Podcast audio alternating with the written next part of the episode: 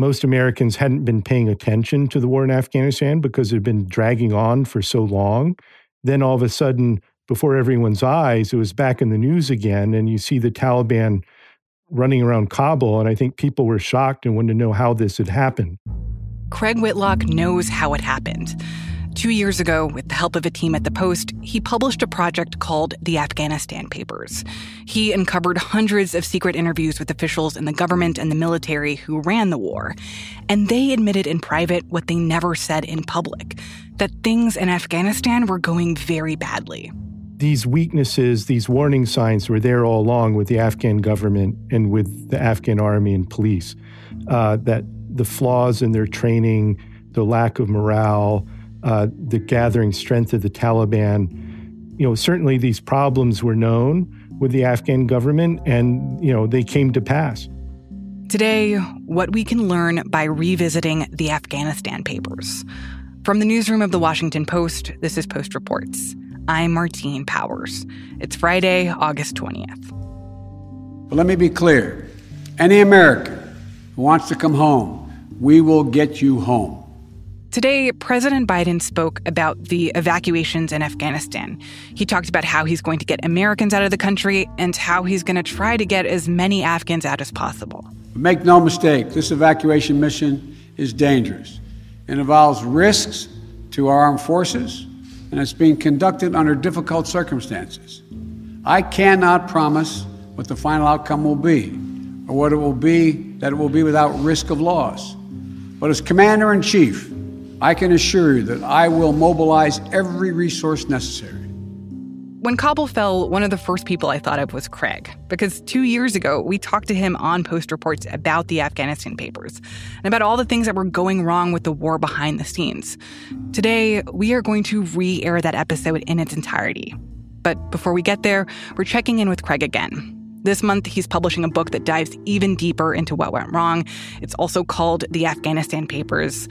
For him, watching the events of the past week has been heartbreaking, and it also confirms a lot of what he's been saying for the past two years. Well, I'll be honest, on that part, I feel vindicated. You know, when we first published the Afghanistan papers, it, it did grab people's attention, but there was also an element of people in the US government, including General Milley, the current chairman of the Joint Chiefs of Staff, the top military officer in the United States, you know, people have pushed back and said, no, we told the truth. We weren't deceptive. Yes, things are going in the right direction. We've been making progress. Well, you know, all those refrains over the years about from US officials that they were going to win the war, that victory was around the corner, or that they were making progress, you know, all that looks pretty hollow now. And I think that does vindicate our reporting from the original publication of the Afghanistan papers. One question that I think so many of us have been asking this week is why was the US government taken so off guard by how quickly the Taliban were able to seize control of Afghanistan? And I'm wondering what your reporting does to answer that question of, of how the US was taken so off guard.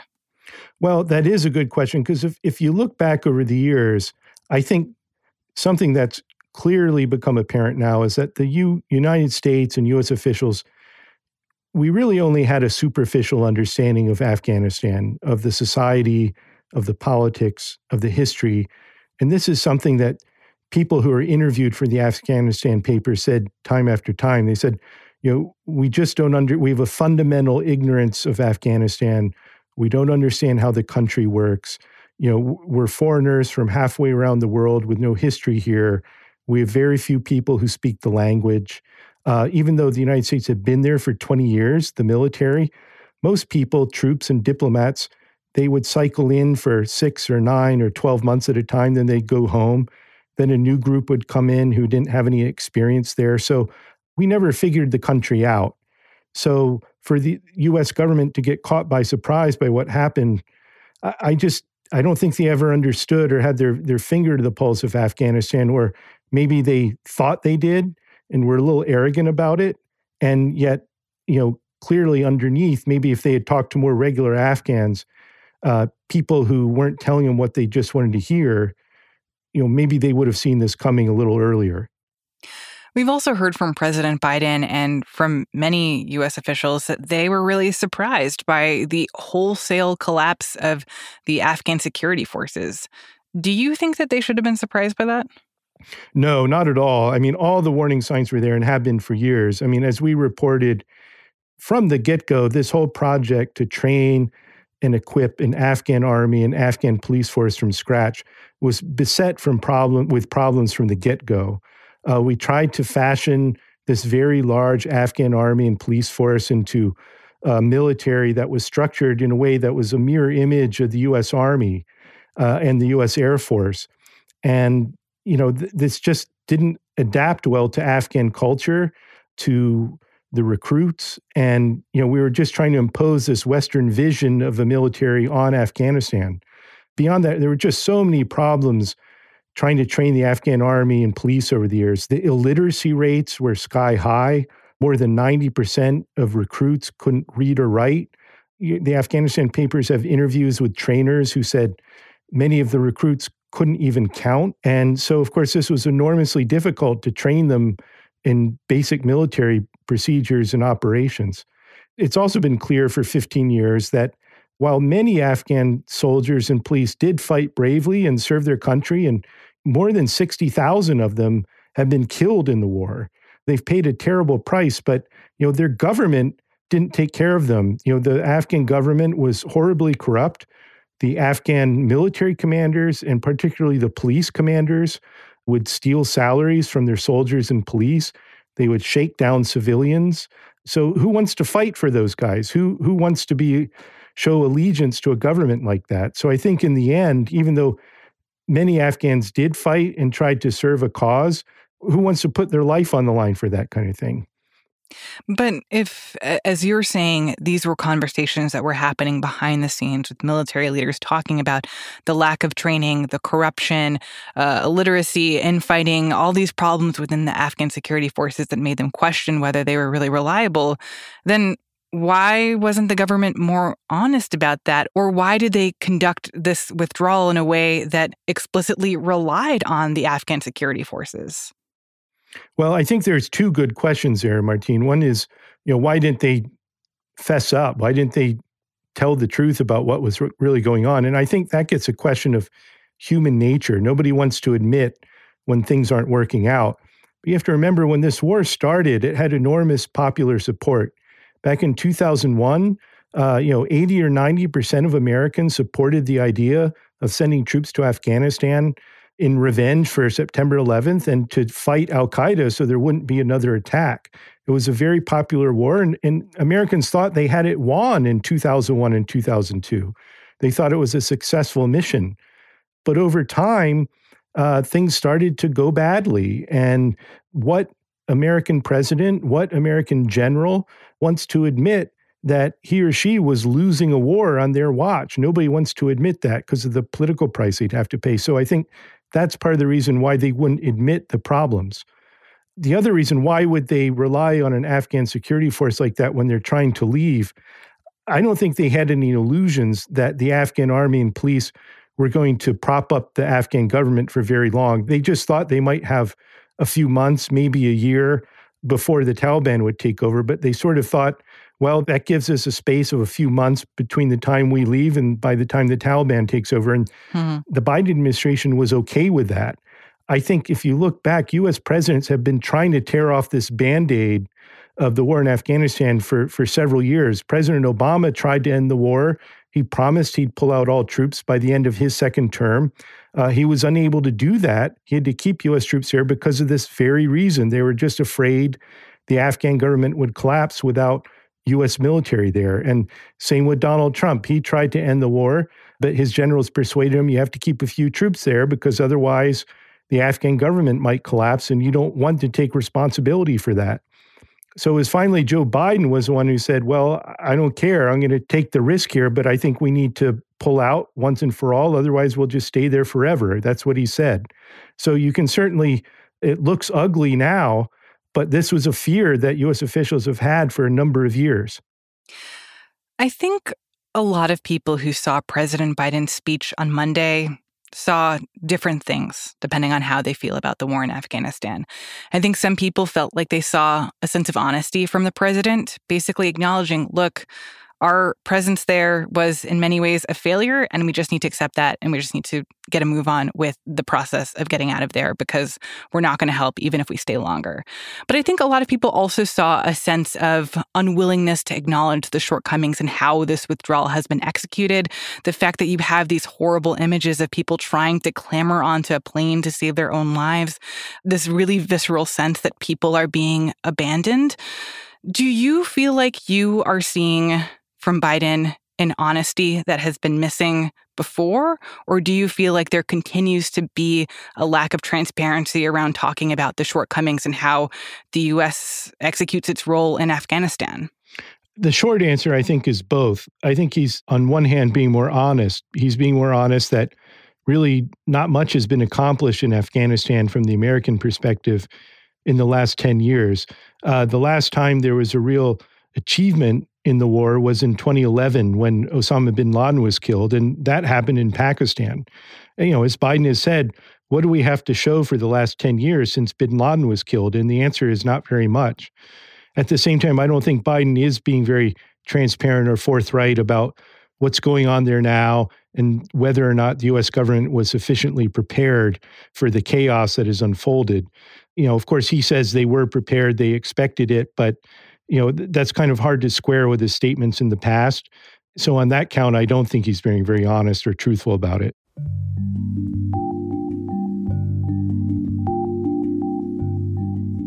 So, Craig, we are now going to re air our original episode on the Afghanistan Papers, which focuses on the spin and lies from the U.S. government and the military during the whole course of the war. After the events of last week, how do you think that this story might hit listeners a little differently? I think people are going to be very angry. I've already sensed this anger when people read our original coverage and when they are starting to read the Afghanistan Papers book. People are angry when they go back and they read and hear all the promises that were made, all the statements about how we're making progress, we're going to win. Uh, we've already seen that up and down the political spectrum. People on the left, people on the right, people in the middle, they feel let down by their government and lied to. And I think seeing a reminder of all that, all the times, all the statements, all the comments, all the quotes from the White House, the Pentagon, the State Department, it doesn't make you feel very good. And there's a lot of anger out there. After the break, we revisit our episode from December of 2019 on the Afghanistan Papers. We'll be right back.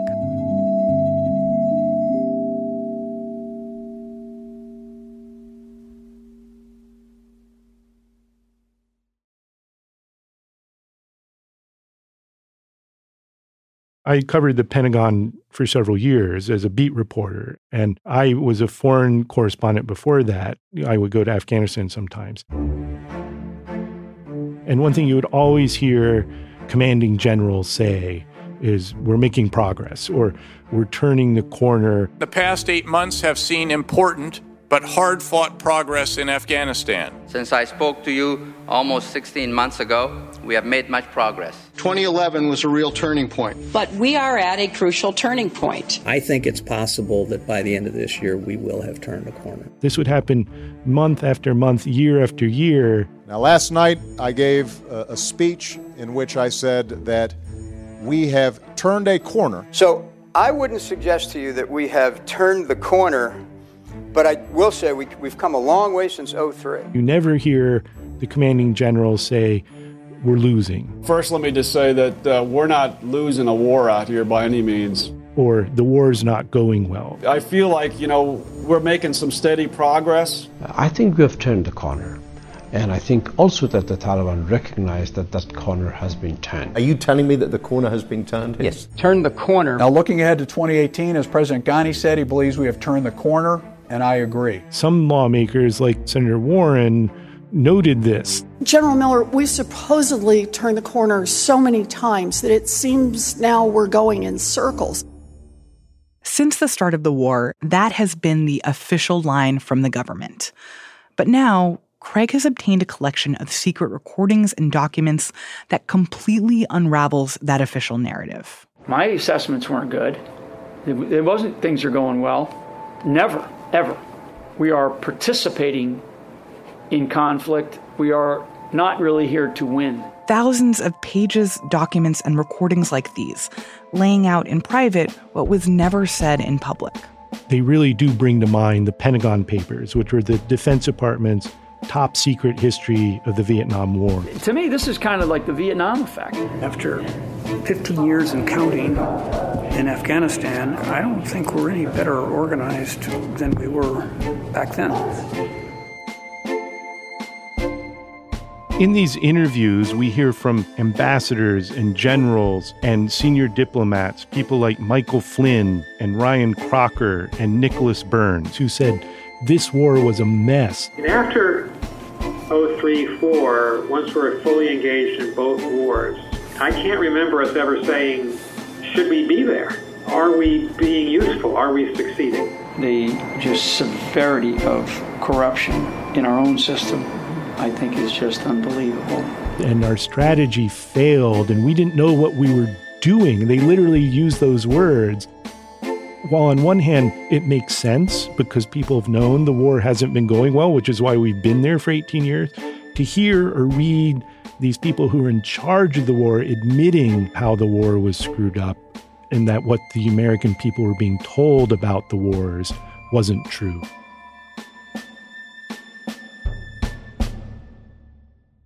And just for context, what has been the toll of the war for the US and for Afghanistan?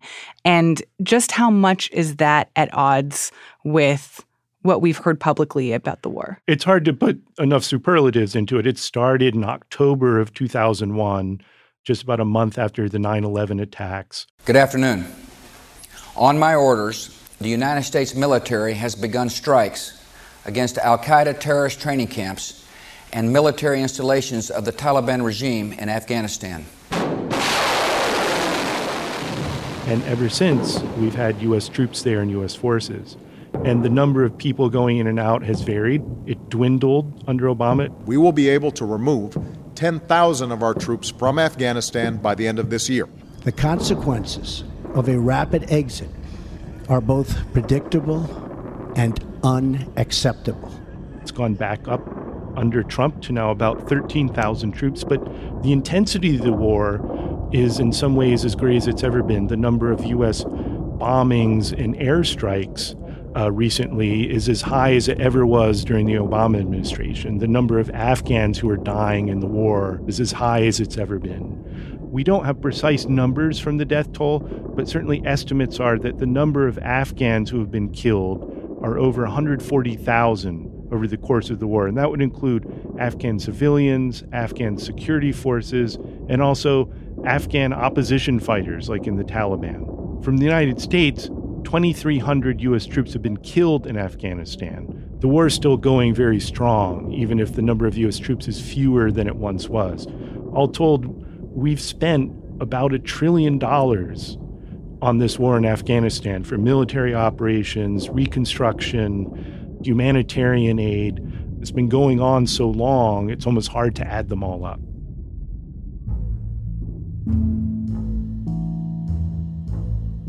And these documents and recordings, where are they from and how exactly were we aware that they existed? So there's an agency called the Special Inspector General for Afghanistan Reconstruction. The, the acronym is SIGAR. Congress set them up over a decade ago to investigate waste and fraud and audits about spending in Afghanistan. But back in 2014, they decided to do a side project. The war had been going on a while, but at that point, President Obama had said the war was winding down. Good afternoon, everybody. Today, I'd like to update the American people on the way forward in Afghanistan and how this year we will bring America's longest war to a responsible end. So they wanted to do a project that they called Lessons Learned, that if the U.S. ever found itself engaged in another war, where it had to rebuild a country that had been shattered by war, what lessons were learned from this long, drawn out conflict in Afghanistan that they could apply to other failed states. I think Americans have learned that it's harder to end wars than it is to begin them. So they started out interviewing people who have been involved in the war. So if, if we could start actually, um, just to give you a sense, we have done, at least for our project, probably, I'd say maybe 120 interviews so far and maybe more actually at this stage. They conducted interviews. If we could begin, I guess with hundreds of people. Hello. Yes, Bobby there. Who were insiders or key figures in the Afghan war. I was appointed ambassador to NATO. I was just asked to go out and get the embassy open. I spent three years hunting human beings to kill them or capture them.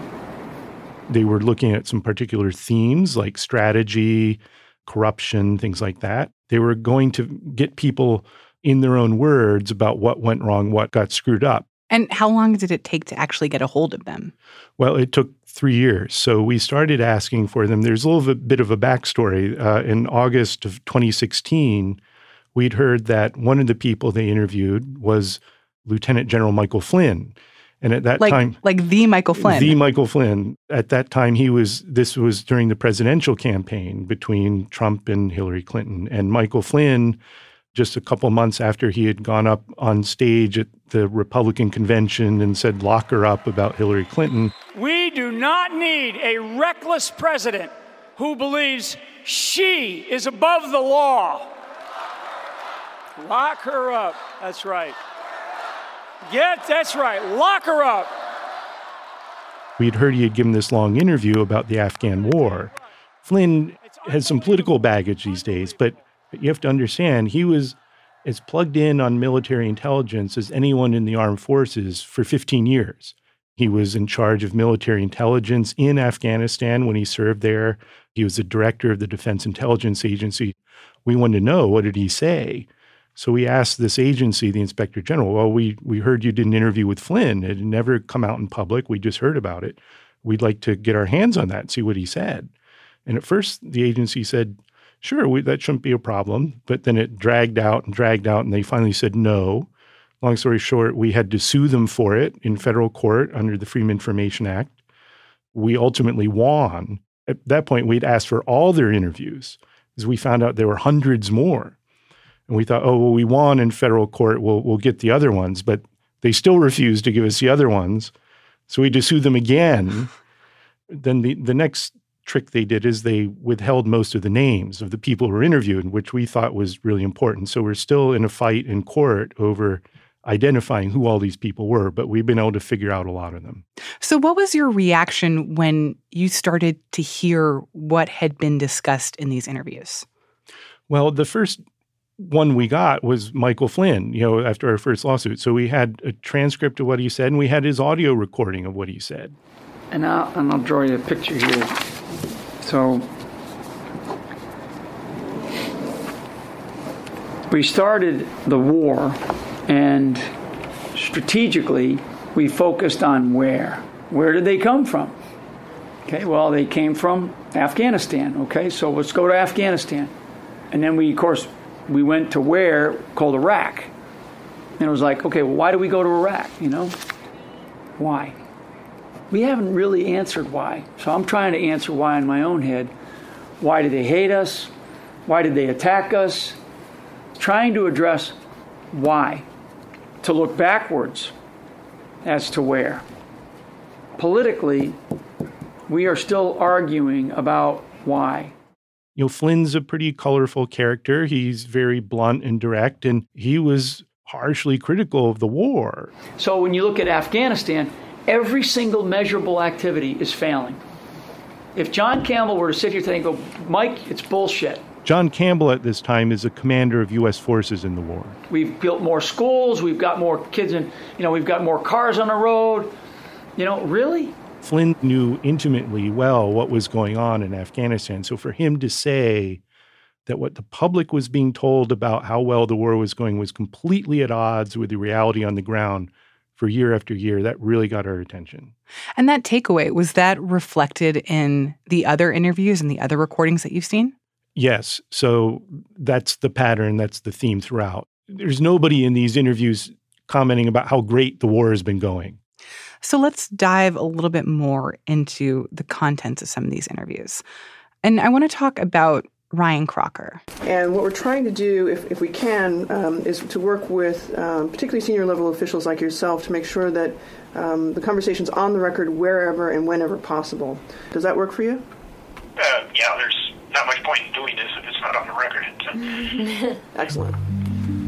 Um, so maybe I should start. Who is he and why is his point of view on the war in Afghanistan important? So Ryan Crocker is not only was he the ambassador there uh, for over a year during the Obama administration, at the height of the troop surge, when Obama was sending in tens of thousands more troops, Ryan Crocker was also the top ranking diplomat in early 2002 after we started the war. Well, I, I was parachuted in. I was not a South Asian specialist by any means. I was just asked to go out and get the embassy open. So I had no real background in Afghanistan. We didn't have very many diplomats with a background in Afghanistan or military people or aid workers because after the Soviets invaded in 1979. On the night of the coup, the Russians moved a large force of armored vehicles out to the president's isolated palace. The Afghan defenders and the Russian attackers fought bitterly for almost four hours. We had to pull out our presence for the large part in Afghanistan. So from 1979 until 2001, in terms of United States or American knowledge of what was going on in Afghanistan, those were really the dark ages. Then suddenly, after 9 11 and after we started bombing Afghanistan in October 2001, there is a real need to find people who can not only serve there, but who can get up to speed really quickly. So most of the people who went in, like Crocker, one of the first diplomats, essentially parachuted in to this shattered country. What did you find when you when you arrived? Absolute devastation. Coming into the city, driving around the city for the first time, um, and driving through mile after mile of uh, basically lifeless mud. Nothing worked. There was no plumbing. The roads were bombed. I used the image uh, often. It uh, reminded me of pictures of Berlin in 1945. Mm. There was very little that was intact. No military, no police, no civil service, no functioning society. So the enormity of the task uh, hit me. And what did he say about how the U.S. was doing in terms of trying to help build back some of Kabul and some of Afghanistan? Well, there was a real debate going on in the Bush administration at that point. Do we get involved in nation building in, in Afghanistan, or do we leave that to other countries or the United Nations? Well, at that point, we didn't know what the task was, what the U.S. was there to do. There was significant differences in view in Washington as to whether we should embark on a long-term nation-building effort, or whether we wanted to keep our role and our agenda very minimal. When George W. Bush had run for president in 2000 against Al Gore, one of his campaign themes was I don't think our troops ought to be used for what's called nation building. I think our, na- our troops ought to be used to fight and win war. I think our troops ought to be used to, to help overthrow a dictator that's in our, it is in, when it's in our best interests. They had seen what the Clinton administration had tried to do in Somalia and Haiti. Somalia started off as a humanitarian mission and then changed into a nation building mission, and that's where the mission went wrong. And same with Haiti, I wouldn't have supported either. But I'm going to be judicious as to how to use the military. It needs to be in our vital interest, the mission needs to be clear, and the exit strategy obvious. So, sure enough, right after Bush gets elected, he's faced with his choice now. What do I do in Afghanistan? They toppled the Taliban, they chased Al Qaeda away. What responsibility do we have to rebuild Afghanistan? And this was a debate that Crocker talks about. We sure saw Rumsfeld at work saying minimal, minimal, minimal. Our job is about killing bad guys. So we will have killed the bad guys. Who cares what happens next? That's their problem. And if in a decade and a half we have to go in and kill more bad guys, we can do that too. But we're not going to get involved in nation building. So Ryan Crocker says they were slow to come to that realization that they needed to take a key role in the reconstruction. But that lack of initial widespread agreement about what exactly their role was in reconstruction, how did that become apparent on the ground in Afghanistan? Well, for one, they just we, all of a sudden we had U.S. troops there and diplomats, and they had to function. You know, they had to try and get an embassy up and operating. You know, really, they were left with a shell of a building that they had occupied 20 some years before. How do they get from one part of the country to the other? There, there's no highways. There's old goat paths and dirt roads. Uh, having to ford, you know, a, a, river because the bridge was out. It, it was a very sobering experience that there was almost literally nothing there how do they get this country to you can fly in and fly out. That took a long time. Just to do anything in terms of military operations they needed to get some basic infrastructure up and going. You mentioned that one theme that came up in many of these interviews is the fact that people were really concerned about the corruption that they saw. Was that something that was, that crocker talked about during his interview?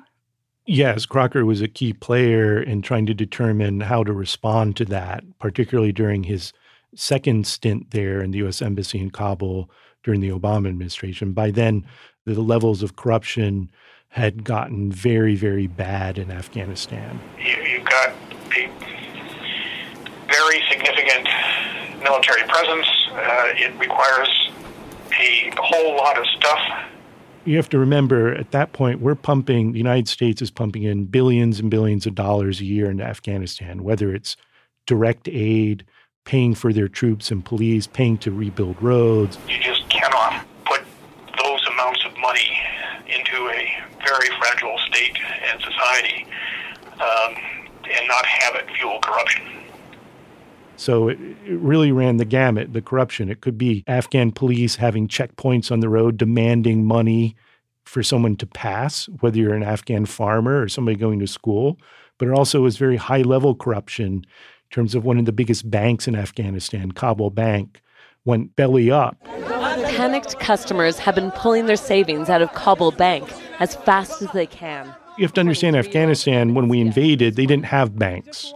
They just had money exchanges, hawalas, which are the Islamic financial system of these money transfers. But they built up a bank, and the brother of Hamid Karzai, Hamid Karzai is the president of Afghanistan. One of his brothers helped run this bank, Kabul Bank. It was the biggest private bank in the country. This bank also was a repository, directly or indirectly, of most of the US and international aid. All this money, to a large degree, was getting funneled through Kabul Bank. And it became apparent in 2010 that Kabul Bank all of a sudden was on the verge of collapse, that there were rumors flying that they didn't have enough money to cover their loans. Because it was so mismanaged and because was, people it, were theoretically taking money out of the yeah, business for I, their well, own purposes. mismanaged doesn't even cover it.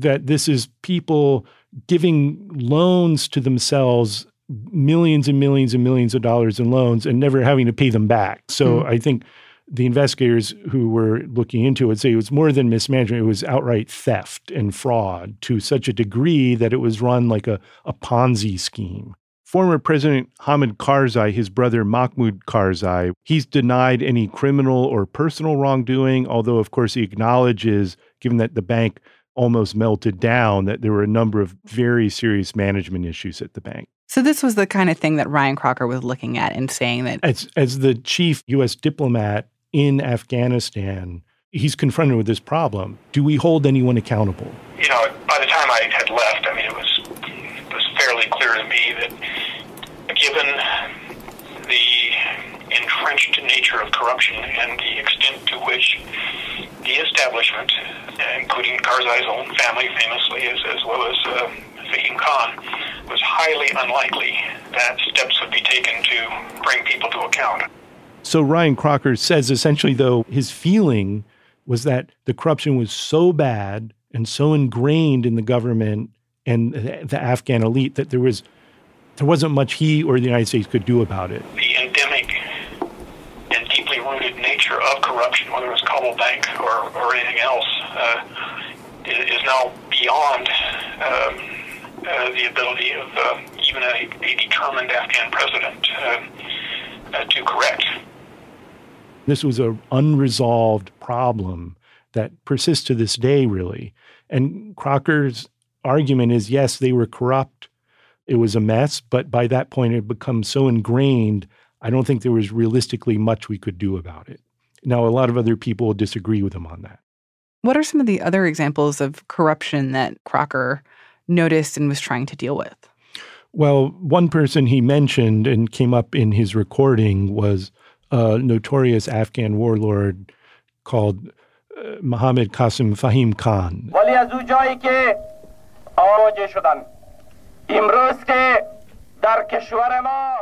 He was a Tajik warlord who was one of our allies when we invaded Afghanistan in 2001. You have to remember when we started bombing the country in 2001, our allies were warlords for the most part, people who were opposed to the Taliban, and they were on our side only because they opposed the Taliban and Al Qaeda. But he was also a pretty rough figure in Afghanistan. This is a guy who had his own militia and suddenly found himself as the defense minister and vice president of Afghanistan. He's not a clean figure known for good government. This is a guy known for being pretty rough on his enemies. Crocker had talked about first meeting Fahim Khan. Yeah, I met uh, uh, Fahim Khan my first time out. Uh, and at that point, he knew Fahim Khan was this militia leader. He was a warlord from the northern part of Afghanistan. He was going to be in charge of the Afghanistan Defense Ministry. Not surprisingly, the early 2002, the charters got all messed up. You had stranded at the airport in bitterly cold temperatures for hours, if not days. There was a minister of civil aviation who was supposed to be in charge of all of this, and um, one night, John McColl, the British force commander, and I were meeting with Karzai fairly late, and uh, Fahim Khan walked into the room. He was he was giggling, and he proceeded to relate to us that a mob had gotten out of control at the airport and had murdered the Minister of Civil Aviation. And he, he giggled while he related this much later, it uh, emerged, I don't know if it was ever verified or not, it emerged that uh, Khan himself had had the minister killed. But I certainly came out of those opening months with the feeling that even by Afghan standards, I was in the presence of a totally evil person.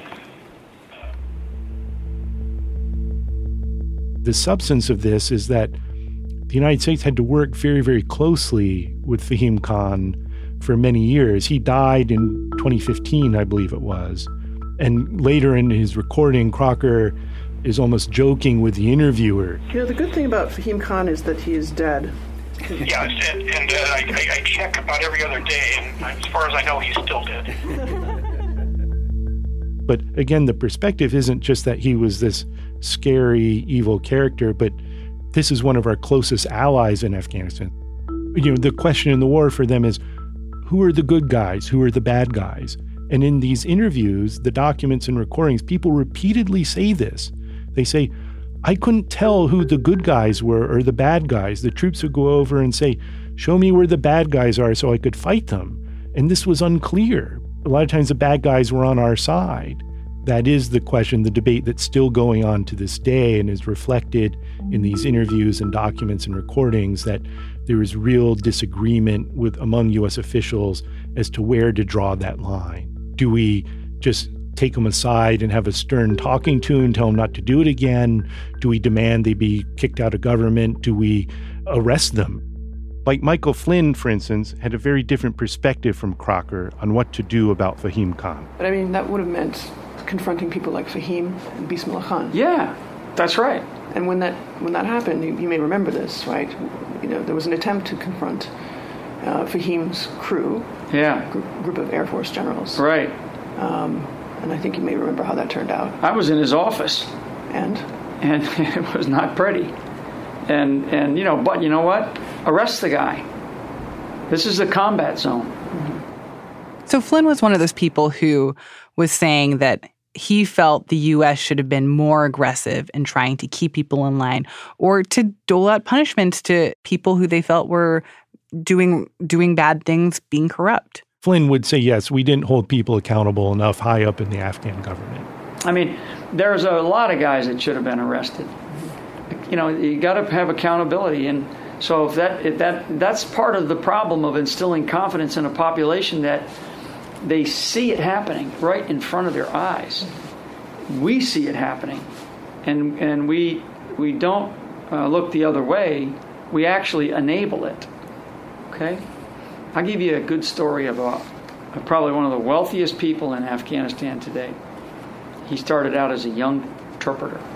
Flynn tells a story of an interpreter who was working with U.S. military. He also calls him a TERP for short. Talk about lack of accountability. So the military, this commander is using this TERP, and commander says, "I need this," to this guy he's talking to, who's an Afghan, doesn't understand anything, tells the TERP, you know, and the guy says, he says, "I'll buy it from you," and the TERP says, "Okay, he wants to buy from you. Are you willing to sell it?" He says, "Yes." This is what I'll sell it for, and he says, "Well, how much does he want to sell it to me for?" And the TERP says, "Talk to the guy." Guy says, "A couple hundred dollars." TERP says, 20,000. So he says, okay, no problem. Gives the guy a couple hundred bucks, and the TERP takes the rest of it. You have to remember that the U.S. military and the State Department and most of the international aid organizations, they couldn't speak the two languages of Afghanistan. The two national languages are Dari and Pashto. Even today, we're still in Afghanistan. You, find, you go tell me how many, how many actual U.S. members of our military, U.S. members of the military, or policy, any, any people from the state that actually speak Dari or Pashto. It's a handful. So that's a shame. That's a policy decision. So we're really dependent on translators and interpreters to help us communicate, but also figure out the lay of the land. This was a common scene you'd see as, as a reporter there. I would see this happen where U.S. military would be dependent on an interpreter and sort of operate on the assumption that the interpreter is seeing their best interests, when in fact, Flynn is saying that the interpreter is jacking up the price unbeknownst to the Americans. He keeps doing that and keeps doing it and keeps doing it. And the money's more and more. And he's cutting deals. And everybody loves this interpreter. Mm-hmm. Everybody thinks the world of him. He would see these interpreters become multimillionaires over time. Probably one of the wealthiest people in Afghanistan today. He owns a couple of banks. He owns a rental an SUV service. He started out as a young interpreter. He says this was clear this was going on, but again, the United States just kind of let it happen instead of trying to crack down on it. So I just I just think that you know how many others of him are there? Tons, probably. There, that's right. Yeah. That's right. I mean, there's there's probably hundreds yeah. of those types of individuals who benefited because, frankly, we didn't know what the hell we were doing. We're not exactly sure who the interpreter is that General Flynn is referring to. If he identified the person in his interview with Sigar, that section was redacted by the inspector general for privacy reasons. So then, if all of this stuff was happening on the ground in Afghanistan, why couldn't U.S. officials be more public about that? And what did Michael Flynn say about the fact that the state of things on the ground was pretty bad, and yet we were hearing this message of things are improving, Afghanistan is getting better with every passing day. Well, if they admit things are screwed up, then there would be public pressure to pull out or end the war. Nobody wanted to admit defeat. And so this was a problem you saw in Vietnam, too. This isn't the first time in a war this has happened. This is really has strong echoes of what happened during the Vietnam War, where the military commanders or presidents or secretaries of state would say, well, it's a tough road. There's still fighting going on, but we're making progress. We're making progress. You know, because they don't want people to think that people are dying in vain or that we're sending more troops or money to Afghanistan if it's a wasted cause. Commanders and policymakers on the spectrum of news, they want to be always good news. Operational commanders and State Department policymakers or Department of Defense policymakers, they are going to be inherently rosy in their assessments and be unaccepting of hard hitting intelligence. And yet, Flynn is saying that it was clear on the ground that we were losing, we were not winning, that despite what the American people were being told publicly, things were not going well. After, I think, 2006, for me, it was irrelevant. because we, we, we, we were just killing so many people and it wasn't making any difference at all. It's hard for a military commander to admit things aren't going well, to say we screwed up or we made a mistake or our strategy was flawed. None of them are geared to say that, and nobody would admit the reality of what was going on. And that's what's so striking about what Michael Flynn and other people say in these recordings and interviews. They say it was apparent we were losing. It was apparent things weren't going well. And yet in public, people in the government kept telling the American people things were, were moving forward, we were making progress. And, you know, that's a pretty damning comment, but we hear it time and time and time again in these interviews. If you if you go back and you look at the mission statement for every battalion and every brigade from the beginning of the war. They essentially are all the same. You know, it's you know, defeat and destroy the enemy, protect the population. So they all went in. Every, you know, whatever their rotation was for a year, nine months, six months, whatever their rotation was, they all went in and they and they were given that mission. They accepted that mission they executed that mission. And then they all said when they left, they accomplished that mission. Every single commander. Not one commander is going to leave Afghanistan or Iraq or any place. Not one is going to leave and go, you know what? We didn't accomplish our mission. Okay? So if the next guy that shows up finds it screwed up, that wow, man, we just we did our right seat ride. We had a great right seat ride. We did our week long, you know, did our high fives. We're now in there. They do their mission analysis once they get on the ground, and then they come back and they go, man, this is really bad. But yet the last battalion and the last regiment that you just replaced, they said they accomplished their mission. They got all these wonderful stats about what they did. But the next guy that shows up, and I'm telling you, this is from 2002 until today Okay? So somewhere along our our system, and this includes the State Department, ambassadors, you know, local down at the uh, you know down at the local level, everybody did a great job. We're all doing a great job. Really? So if we're doing such a great job, why why does it feel like we we're losing?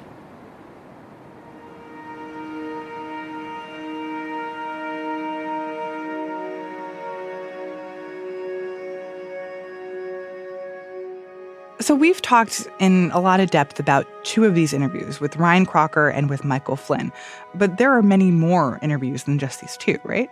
That's right. So, the Lessons Learned program had interviewed uh, over 600 people who were involved in the war. The Post was able to obtain more than 400 of them under the Freedom Information Act. So, we have a pretty good body of work. I mean, 400 interviews of people involved in the war. You get a, a real variety of voices and people who were involved in the beginning, back in 2001, up till people who were there as recently as 2018. And there's really nothing that we know of like that, where so many people were interviewed about their experiences in the war. And that's really the, the power, I think, of these notes and interviews, is you can really get a synthesis about many different issues, many different lessons, many different mistakes and failures in the war, and the patterns really come out.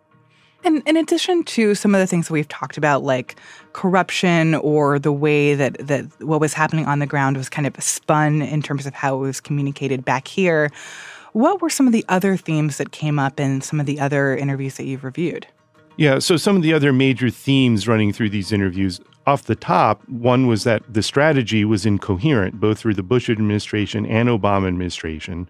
We didn't know who the enemy was people involved in the war said we didn't know why who we were fighting or why. Another running theme, a, a, big problem, is the failure to develop Afghan security forces, a national army or police that's capable of defending the country.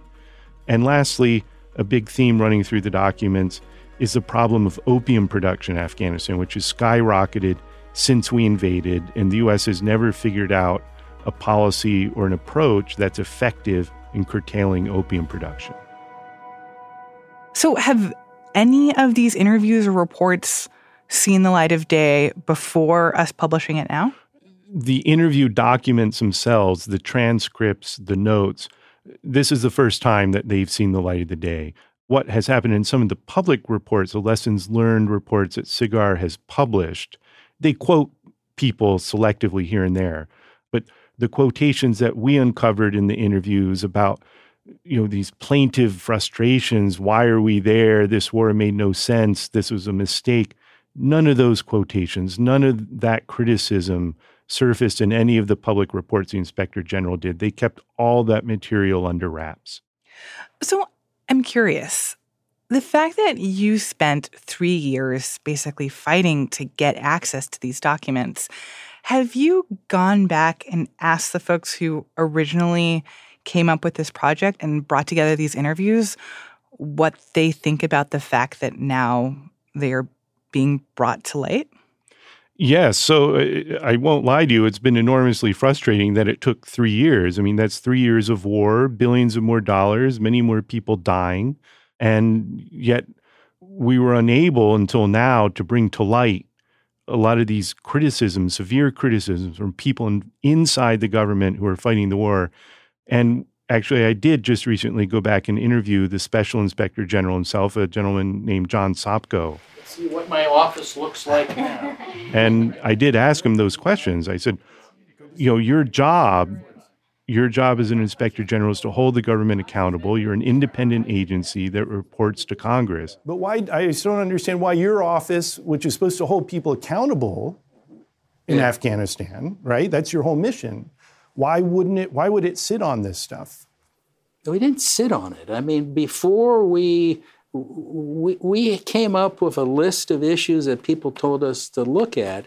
This was not high on the priority when we finally got our program up and running. But you have senior officials, four star generals, ambassadors, senior White House officials telling your staff on the record, we didn't know what we were doing, we didn't have a strategy. If there's a definition of mission creep, it's Afghanistan. I think a lot of that comes out in the lessons learned report it's a theme in probably every audit and every report we issue. So, did you ask the inspector general why it is that the reports that they put out were pretty watered down and that they essentially didn't put in or didn't publicize some of the most egregious and some of the most important parts of what they learned? I did. I wanted to know. I read off a number of quotations from people that were interviewed by his staff. If I just read some of the ones I a few excerpts that I was shocked at. I mean, there was, we didn't know what we were doing. What were we trying to do here? We didn't have. As to the first question, did we know what we were doing? I think the answer is no. I tried to get someone to define for me what winning meant, even before I went over, and nobody could. You know, and I could keep going through more and more of these, but uh, to me, it's pretty astounding. These are the people in charge of the war, essentially saying it was a disaster, and they knew it. But I don't see any of these comments in your lessons learned reports. Why, and, why didn't you include those? And, and, and that is sort of the limitation of where we go. See, as an inspector general, I don't do policy. What all you quoted were people talking about a bad policy. We shouldn't have been there or we shouldn't have expanded. And that's the limitation where I'm talking about. As an inspector general, I do process. You tell me what the policy is you being the government, the Congress, the president. This is a program, this is our policy. We're in Afghanistan to de- kick the, t- the Taliban out or the terrorists out and to develop a government that will keep them out. I, as an IG, don't question the policy. Oh, come on. I mean, I read you have no. a whole report on corruption, on narcotics. Yeah, That's all. It's all process. It's no, process. no, no, no. But you, well, you, you, you, and I don't see you as the kind of guy who shies away from stuff no, when you see things. I, I really don't. And if, if you look at my testimony and the testimony of any IG, we don't do the policy. You tell us what the policy is, we do the process. We can raise questions. You're not going to make that policy objective if you don't do so the following why did you, things. So why did your staff interview all these people I just quoted? That's the whole fundamental reason questioning why the well, United States is there. How could you let that drop? Well, we didn't let it drop. I mean, the stuff is available. We're still producing these reports. We had to so. sue you twice to get our hands on it. What, you did what? We had to sue your office twice under FOIA to get our hands on these documents. Well, you can't say they're out I, there. I, don't want to go into the, the, the, lawsuit that's still pending, but I think you did get a lot of the documents, if not majority, 90% of them. So I think we we're firm believers in openness and transparency, but we got to follow the law. Frankly, this agency, the inspector general, I, I think they bit off more than they could chew. I think they did go in with the idea of trying to learn mistakes from the war. Part of it, you have to remember the timing. When they started this project in 2014, everybody thought the war was coming to an end. That didn't happen. And this office was supposed to go out of business. We, there wasn't supposed to be a war anymore. But the war has kept going. So suddenly, rather than have it just look into the past, this is very much a present day problem. Why, why, are we still there? Why are we in the war? And that raises all sorts of sensitive issues for people still in government. You didn't think you'd still be doing lessons, lessons learned no, five years I, later. Yeah, is yeah. that right? No, you're absolutely correct. I, I, didn't think we would still be doing it. I think there was a need to do it, and uh, because I I believe what Allen and Crocker and what everybody else, all the, the smart people in town, told us is that this is what the future is going to look like.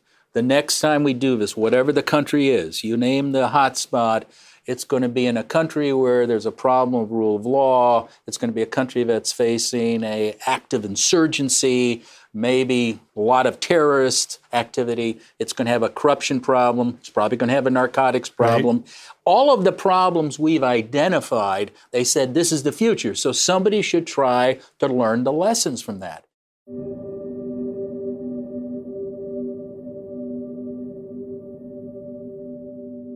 So, if the original concept of conducting all of these incredibly honest interviews was to make something that was essentially lessons learned, the fact that they haven't been made public, the fact that there has been a huge fight to get them out into the world for people to be able to read and understand what's in them, do you feel like lessons are actually being learned?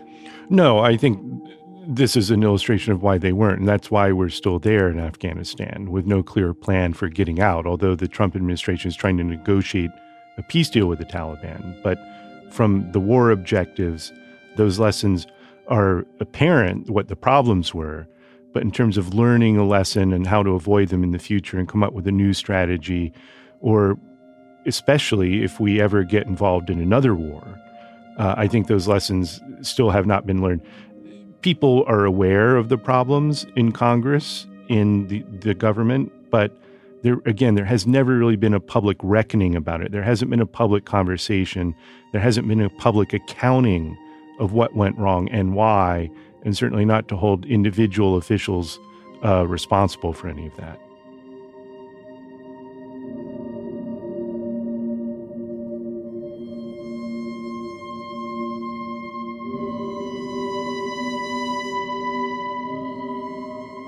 Craig Whitlock is an investigative reporter for The Post.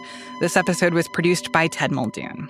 What you've just heard is a fraction of the Post reporting on the Afghanistan papers. Craig's new book comes out next week. We'll have links to more of that reporting and excerpts from the book in our show notes and at postreports.com.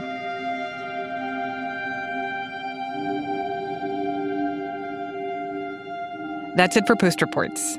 Thanks for listening. Our executive producer is Maggie Penman. Our senior producer is Reena Flores.